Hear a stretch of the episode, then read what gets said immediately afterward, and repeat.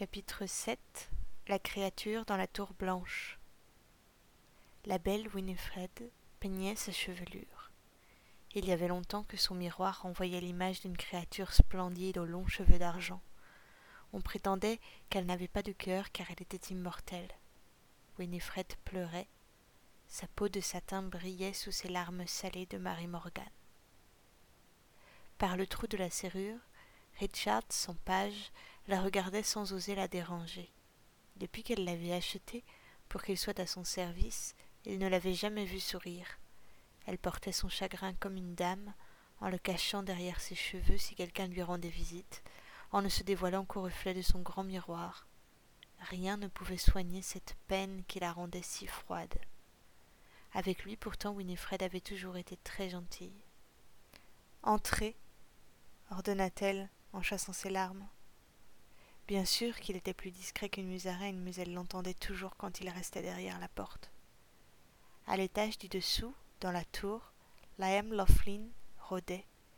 Il savait que la Marie Morgan le ferait attendre. Elle aimait beaucoup lui rappeler qu'il avait été un simple berger. À présent, c'était un homme important, mais pour elle, il ne vaudrait jamais rien. Liam en avait pris son parti, il ne l'aimait pas non plus. La châtelaine parut enfin, précédée par le voilage grenat de sa robe. Elle n'était pas belle, pas d'une beauté humaine, elle était parfaite. Son visage avait été taillé d'un seul geste précis, sans un angle, plein de douceur. Ses yeux turquoises, presque bleus, étaient noyés sous les cils blonds. Elle avait un long cou, très droit, sans aucun bijou. On ne lui donnait pas ses presque trois mille ans, elle venait pourtant de les fêter. Attirant contre elle son cher page, Winifred ordonna Richard, allez vous occuper du cheval de Liam et attendez-nous aux écuries. Le petit avait pris l'habitude d'être chassé pour des prétextes variés. Il avait aussi pris l'habitude d'aller s'installer dans les cuisines, où tout s'entend, mais rien ne doit se répéter. Souvent, il y empruntait un biscuit, s'installait avec son air de rien et ne perdait pas une miette ni du gâteau ni de la conversation. Lorsque le page eut fermé la porte derrière lui, Winifred prit place sur l'un des fauteuils. Tout était en ordre, comme figé dans la glace. Il n'y avait pas une fleur, rien d'éphémère pour égayer la pièce. Une étrange statuette filiforme noire à deux têtes ornait la cheminée. Les meubles étaient laqués d'ébène. Quant à elle, sa pâle beauté de Marie Morgan la fondait dans son salon invisible. Elle ne souriait pas, elle ne souriait jamais. Comment vont les choses demanda distraitement Liam. Je me sens bien seule avec ce petit sur lequel je n'ai pas d'emprise. Tu devrais venir plus souvent, ta présence m'est tellement agréable, mentit-elle sans honte. Winifred s'était toujours montrée familière avec Liam. C'était sa façon de montrer qu'elle le méprisait. Elle aussi pourtant, elle venait de la bâtère. Elle y était même née à une époque où personne ne faisait de différence entre les habitants du bord de mer et les autres. Mais Liam se gardait bien de le lui faire remarquer. Des traqueurs approchent, murmura Liam. Winifred haussa un sourcil. Des convois, elle en avait vu des centaines se glisser sur ces terres. Les geôles de la tour blanche avaient accueilli bien des rêveurs libres récalcitrants. Parmi eux, il y a un homme du comté gris qui se nomme Jonas Quinn. C'est pour lui que je suis venu. Au fond d'elle, Winifred gardait un souvenir troublant de la terre où elle avait grandi. Les parfums de la lande au printemps hantaient parfois encore ses tendres pensées. Elle sourit en se rappelant le seul Queen qu'elle n'ait jamais connu, un pauvre air sans le sou, qui devait bien avoir vécu mille ans avant celui dont il était question. Elle se demanda si ce Jonas était l'un de ses descendants. C'est l'héritier d'un gros revendeur de nectar, là d'où il vient, c'est presque un prince. Un rêveur libre au temple de la Rosemère, s'égaya Winifred, comme c'est original. Mais Liam ne trouvait pas cela particulièrement réjouissant. Un héritier né dépendant, celui-ci a d'une façon ou d'une autre échappé à l'emprise de la Rosemère. Winifred ferma les paupières. Sa bouche s'ouvrit, mais il n'en sortit aucun son. Enfin, elle parla. Cela n'existe pas, murmura Winifred. Aucun dépendant ne devient un rêveur libre, c'est simplement impossible. C'est un tricheur. Sa mère a dû le faire avec un autre homme. Parfois, elle ne savait pas si elle haïssait plus les pères et leur manière ignoble de vouloir des enfants pour transmettre leurs richesses, ou les femmes qui se laissaient faire cuisse aux volontés de leurs époux. Je sais, je sais, bougonna mais Fergus veut ce garçon. Imaginez une seconde quel pouvoir extraordinaire il possède, ce petit lord, s'il a vraiment été indépendant. Écoute-moi, Liam Laughlin, idiot de berger, tu vas aller chercher ton cheval et tu vas courir vers ton maître comme un chien. Si Fergus veut cet héritier, qu'il vienne le chercher. Winifred se laissa sombrer dans le moelleux de son fauteuil. Les pans écarlates de sa robe formaient un voilage d'écume rouge autour d'elle. Un étage plus bas, l'oreille collée au plancher, le jeune Richard écoutait Liam arpenter le salon à grands pas. Il descendit du tabouret où il était grimpé pour mieux entendre et se dirigea à pas de loup vers les écuries. Le cheval attendait, tout drapé des armoiries des. Richard le flatta, ses mains courant de l'encolure jusqu'aux besaces qui pendaient de part et d'autre de la selle. Au fond de l'une, le poignard qui avait servi souvent à égorger les bêtes à l'époque où Liam n'était qu'un homme de la. Richard sentit le manche de pauvre bois sous ses doigts. Il se passait bien des choses dans les marais que Richard ne comprenait pas toujours. Des convois déchargeaient leurs prisonniers comme des marchandises au pied de la tour blanche. Au début, le jeune page ne savait pas qui ils étaient. Puis il avait découvert, en leur portant de l'eau, qu'ils étaient tous des rêveurs libres. Ou bien ils l'avaient été, car libres ils ne l'étaient plus. Les prisonniers étaient la propriété des Vardos, et surtout du géant Golan Kinsale, qui lui faisait si peur. Winifred lui avait interdit d'approcher ce gardien-là. Les prisonniers finissaient toujours par repartir pour rejoindre la haute sphère. Richard ne savait pas vraiment s'il s'agissait plutôt d'un endroit ou plutôt du nom que portaient ses dirigeants, mais Winifred, Liam Laughlin aussi, faisait partie de cette haute sphère, et Fergus en était le maître parce qu'on ne le voyait jamais, mais qu'il était toujours question de lui. C'était tout ce que le page avait compris, et il préférait vraiment ne pas en savoir plus. Est-ce que ce cheval est prêt à la fin? demanda sèchement Liam Laughlin en faisant son apparition. oui, maître, le voici. Richard tendit la bride au lord, qui sortit à grands pas des écuries. La paille collait encore au flanc de sa monture, qu'ils étaient déjà lancés au grand galop. Bientôt, ils ne furent plus qu'un point jaune dans les marécages. Richard tenait dans son dos le couteau qu'il avait volé au berger. La châtelaine retourna à son miroir. Qu'elle était belle et que cette beauté lui avait coûté cher. Elle avait eu autrefois un amant, un homme riche qu'elle aurait voulu entraîner à sa suite dans les océans. Des noces de corail et des palais de nacre avaient promis sa mère. Mais puisque Winifred était une fée, l'homme avait eu peur d'elle et s'était dépêché d'épouser une fille de mauvais goût. Il ne la trouvait pas jolie, et elle était bien sotte, mais elle lui avait servi d'excuse. Alors une nuit, Winifred avait pris la jeune mariée dans les bras et avait collé ses lèvres salées à celles de l'épouse. Sous l'emprise de la Marie Morgane, la pauvre s'était jetée à la mer avec l'enfant qu'elle allait mettre au monde. Au matin, l'amoureux blessé tenait entre ses pauvres mains le corps de la petite mortelle, jalousée d'une fée. Winifred pensait avoir triomphé. La peine de l'humain était si grande qu'elle allait nécessairement se précipiter avec elle vers les palais d'outre-mer où il aurait l'éternité pour oublier sa douleur. Mais l'homme, stupide, s'était pendu. La châtelaine reposa son peigne d'or. Elle se moquait des humains et plus encore du peuple de la terre avec ses coutumes et ses palais. Le petit Queen qu'il meurt, elle boirait son sang. Jonas ne se souvenait pas d'avoir déjà vu un paysage aussi triste.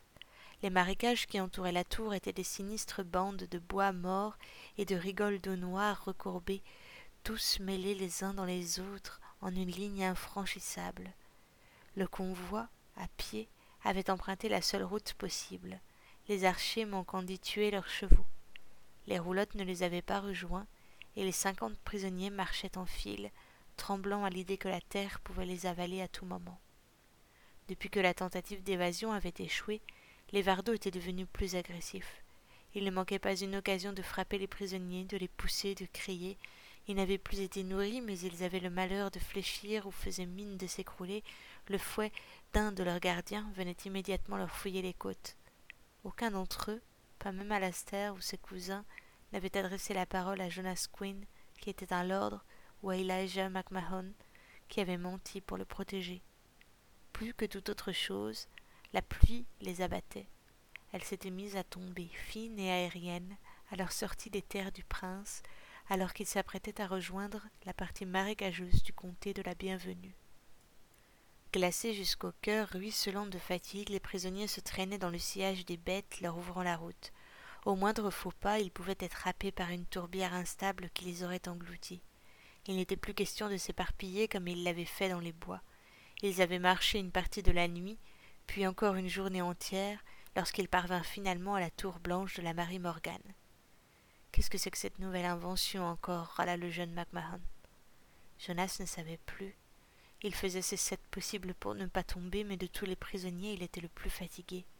Lui, il avait passé les longues journées d'enfance perché sur un tabouret à observer son père et ses clients, et pas à courir dans les bois. Il ne se salissait pas, il n'allait pas jouer dans l'herbe à grands coups de bâton ou au jeu de chat. Il détestait être une partie de ce troupeau qu'on menait en aveugle dans les marécages. Toute sa personne en était révoltée. Le désir, c'est du rêve, avait dit Milo Goncalves, et Jonas rêvait. Sans être endormi, il rêvait qu'il n'avait jamais cessé de boire le nectar rose et qu'il était encore l'héritier tout propre de son diarmada. Ou bien qu'il avait pu s'enfuir ce jour-là à Ebenstone lorsque les Vardos l'avaient pris. Il rêvait de Milo, qui lui avait promis de lui montrer comment ne plus se laisser envahir de cauchemars. Il rêvait qu'il n'avait pas touché le datura, qu'il n'avait pas vu de chenilles. Il rêvait qu'il allait bien. Ses rêves le torturaient. L'héritier regarda le château pointu comme une aiguille de nacre et ses yeux le brûlèrent. En voyant la tour de Winifred, il n'avait pas peur comme lorsqu'il avait pénétré le château du prince aux plantes. Ici, c'était un morceau de soleil dans la pénombre des marécages. Il pensa que rien de mauvais ne pouvait habiter une si belle demeure. Il sourit à un petit garçon qui se tenait à la porte des écuries. Richard sut immédiatement que l'homme qui le regardait était le lord. Il était très différent des autres rêveurs qui avaient fini par renoncer. Lui n'abandonnait rien. Lui, ses désirs avaient toujours été satisfaits et il les portait bien haut. Ça se voyait dans ses yeux. Même fatigué et en même à genoux avec tous les autres, il restait le fils héritier. Le page ne le sourit pas, mais il s'avança pour porter de l'eau. Richard, interpella l'un des Vardos, vous allez dire à votre maîtresse que nous lui amenons un prisonnier pour ses geôles. Elle le sait déjà, murmura le garçon. Richard travaillait pour l'une des femmes les plus redoutées du pays, mais la créature qu'il craignait le plus au monde, lui, c'était le géant, Golan Kinsale. Cet homme, il était gros de toute la méchanceté qu'il avait dans la peau. Quand il fallait se battre, c'était lui qui sortait son arme le premier et il tuait aussi les enfants. Un jour, la Marie Morgan avait échangé quelques mots avec Golan pour lui interdire d'approcher son jeune page, et le Vardo terrible avait dû se soumettre. Mais chaque fois qu'il apercevait Richard, il lui lançait de drôles de regards et des sourires entendus qui faisaient plus mal qu'une morsure. Le page posa le baquet d'eau au pied du prisonnier qui le regarda avec désarroi, surpris qu'un si petit garçon puisse vivre dans une tour au milieu des marais. Petit demanda l'homme. Qui est ta maîtresse Qui habite dans ce château?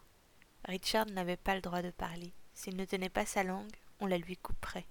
Il recula en laissant des yeux affolés du côté des archers. Attends, ne pars pas, supplia encore un prisonnier. Viens, regarde, nous sommes enchaînés, nous ne pourrons pas boire dans ton seau. Laisse cet enfant, ordonna Winifred de sa voix la plus impérieuse. Elle sortait de son donjon et les hommes d'armes s'écartèrent sur son passage, les yeux à terre, terrifiés et humbles. Seul Golan, trop fier ou trop stupide, refusait de céder.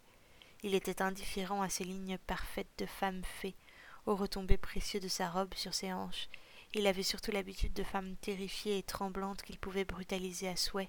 Il ne désirait même pas une femme telle que Winifred. Elle ne lui donnait aucun appétit parce qu'elle ne le craignait pas. Et Golan Kinsale aimait être celui dont on a peur. Les rêveurs libres avaient été alignés dans la cour du château, tous enchaînés les uns aux autres. Les fers leur coupaient les chevilles, mais ils avaient oublié leur douleur. La tête bien basse, ils dévoraient de toute leur force la beauté de la créature qui s'avançait inquiet à l'idée qu'elle pourrait peut-être les ensorceler d'un seul regard. La plupart ne croyaient même pas à la magie, mais ils avaient entendu des choses sur la femme dans la tour blanche. Un seul avait gardé le visage bien droit, qu'il l'observait sans honte et sans avoir une once d'inquiétude, un qui semblait la voir. Devant celui-là, elle s'arrêta. C'est vous que je viens chercher, Jonas Quinn. Jonas, bouche cousue, lui lança un regard noir. Il l'avait trouvée bien jolie, mais sa voix était trop douce et trop tendre pour lui. Il sentit qu'elle était plus venimeuse qu'une datura. Winifred avait souffert assez de l'arrogance des hommes, la détestant avant de la connaître, pour le seul prétexte qu'elle était née Marie Morgan. Vous me regardez, petit lord. J'aime ce que disent vos yeux, ils sont très honnêtes. Vous ignorez ce que je suis, ce que vous êtes. Elle aurait voulu, du temps de sa jeunesse, rencontrer un homme tel que lui, qui ne l'aurait pas crainte, qui l'aurait regardée avec le mépris et l'indifférence que l'on réserve aux femmes, qui n'aurait pas eu à redouter son pouvoir parce qu'il aurait ignoré qu'elle en possédait un. C'était bon cette froideur dans le regard du garçon Queen, sa désinvolture d'ignorant. Je suis une Marie Morgan. Elle ne l'avait pas dit comme si elle annonçait un titre ou un statut, mais plutôt une espèce. Jonas tenta de se souvenir s'il avait déjà entendu ce nom, mais jamais, ni au Diarmada, ni ailleurs, il n'avait été question de magie. L'héritier n'avait pas fléchi, il n'avait pas tremblé, il avait posé un regard très franc sur elle et la regardait sans baisser les yeux. Il avait l'air bien courageux. Vous n'êtes pas brave, lui dit-elle doucement. Vous êtes très fier parce que vous ignorez ce qu'est une Marie Morgane. Mais dès que vous l'aurez découvert, tout l'ordre que vous êtes, vous tomberez sur vos genoux avec les autres. C'est méprisable. Elle appela l'archer Clive Doherty auprès d'elle, et il vint d'un pas tout à fait assuré. Ses jambes le portaient vers elle comme elle l'avait porté vers la traque du chasseur gris, mais son visage tout entier disait qu'il ne voulait pas qu'elle la touche. Dites-moi, Archer, sursura-t-elle de sa voix la plus suave, je sais que de tous les verres vous êtes encore le moins bête. Toujours posé sur un genou, Golan serra la mâchoire. Il y a bien eu sept jours de voyage pour vous depuis le comté gris, et je vois là ce jeune coq qui est dans un état tout à fait raisonnable. Vous ne l'avez pas maltraité au moins. Pas du tout, madame, assura Clive de Hurty, en courbant l'échine. Il a été traité avec beaucoup de respect par nos soins. La Marie Morgan attrapa Clive par le cou et tira dans son poing la pierre d'ambre pour approcher du sien le visage de l'archer.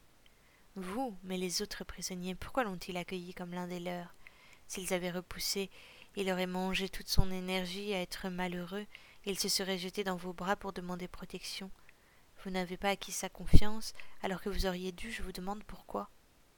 Clive Doherty glissa un œil vers la file des rêveurs, et Winifred suivit son regard. À côté de Jonas se trouvait un petit jeune homme à qui on ne donnait pas vingt ans, et qui se nommait Elijah McMahon. Il a été protégé, murmura Clive à la maîtresse. L'autre garçon l'a fait passer pour son frère, et Jonas Quinn s'est reposé sur son épaule. Parfait, dit la Marie Morgan en le relâchant. Alors s'il y est encore appuyé, il va être facile de le faire tomber. D'une voix très claire, elle demanda aux hommes leur attention, mais elle l'avait déjà tout entière. Rêveur libre, dit-elle, je veux que vous regardiez bien cet homme. Tous, même honteusement, observaient la scène. Certains durent même se pencher un peu pour bien voir. Winifred dit ses ordres à Golan, qui vint lourdement se placer devant Jonas, mais le Vardo tendit la main et attrapa le poignet d'Elijah McMahon, qu'il entreprit d'enchaîner. Non, conjura Jonas à voix basse. Golan sourit de ce sourire tout en dents de carnivore qu'il avait. Laissez-le, cria Jonas à l'intention de la châtelaine. Je sais que ce n'est pas lui qui vous intéresse. Elle éclata de rire. Vous ne savez rien. Sinon vous sauriez que je commande et que personne ne me donne d'ordre dans mon château. Vous ne savez pas que vous allez voir de la magie. Vous ne savez même pas ce que ce mot peut bien vouloir dire. Jonas pensait au datura, roulé dans un fruit, qu'il faisait battre comme un cœur. La magie rend possible l'impossible, répéta-t-il après Elijah. C'est un pouvoir, vous l'avez, je n'ai pas besoin d'en savoir plus.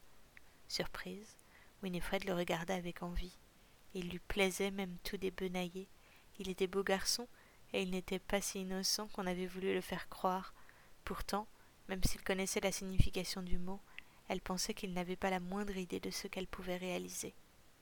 Golan serrait si fort le cou d'Elijah que celui-ci devint rouge, mais le Vardo savait bien comment épargner un homme, même si ce n'était pas ce qu'il préférait faire.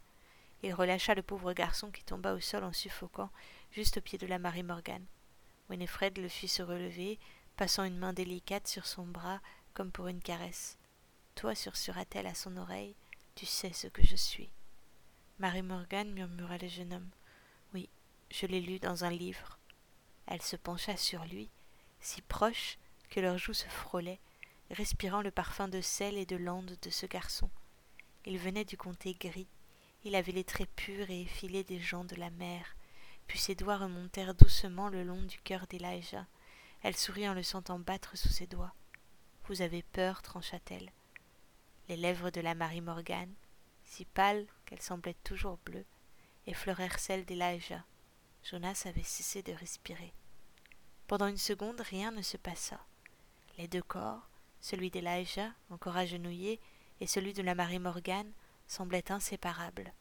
Soudain, une onde de lumière explosa en silence, jaillissant de leur corps unis. La lumière, comme un voile, les entoura, qui glissait liquide autour d'eux, une nappe bleue coulant tout au long de leur peau. Comme une fumée, elle s'éteignait à mesure qu'elle s'éloignait de leur chair.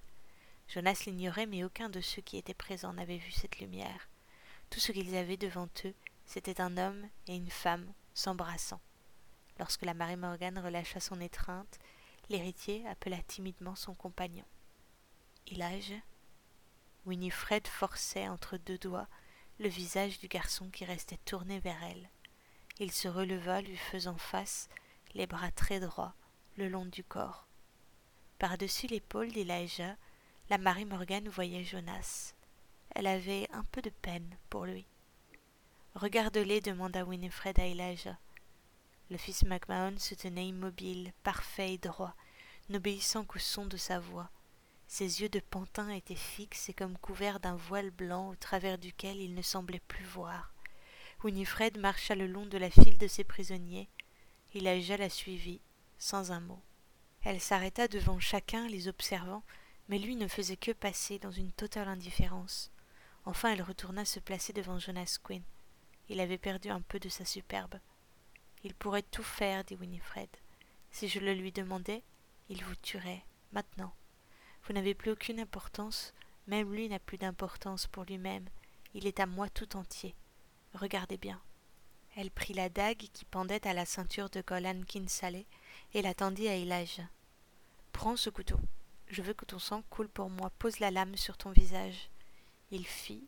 Un filet de sang perla depuis son œil jusque le col de sa chemise, et Jonas cria encore si aigu qu'il ne reconnut pas sa propre voix.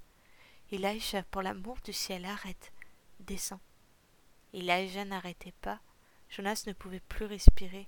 Le coutelas descendit presque jusqu'au milieu de la joue avant que la Marie Morgane, que le spectacle n'amusait pas, ne lui demande d'arrêter.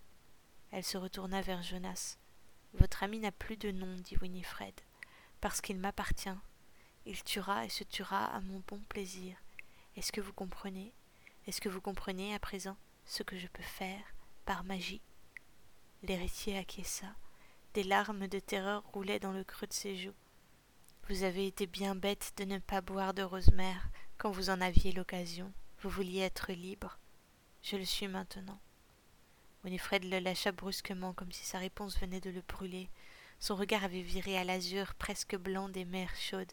Elle tendit la main vers Elijah, qui lui remit le couteau. Golan, conduisez le jeune lord dans mes geôles, annonça-t-elle. Avec un peu plus de douceur, elle demanda au page de mener Elijah dans les écuries pour soigner sa blessure. Tous les prisonniers et les vardeaux regardèrent passer l'étrange carnaval. En tête, la Marie Morgane, envoyait ses cheveux d'argent dans la figure de Jonas qui gardait les yeux vissés au sol. Derrière, Golan le poussait inutilement, et Richard tenait la main du petit diablotin MacMahon qui ne voyait plus, n'entendait plus, n'existait plus.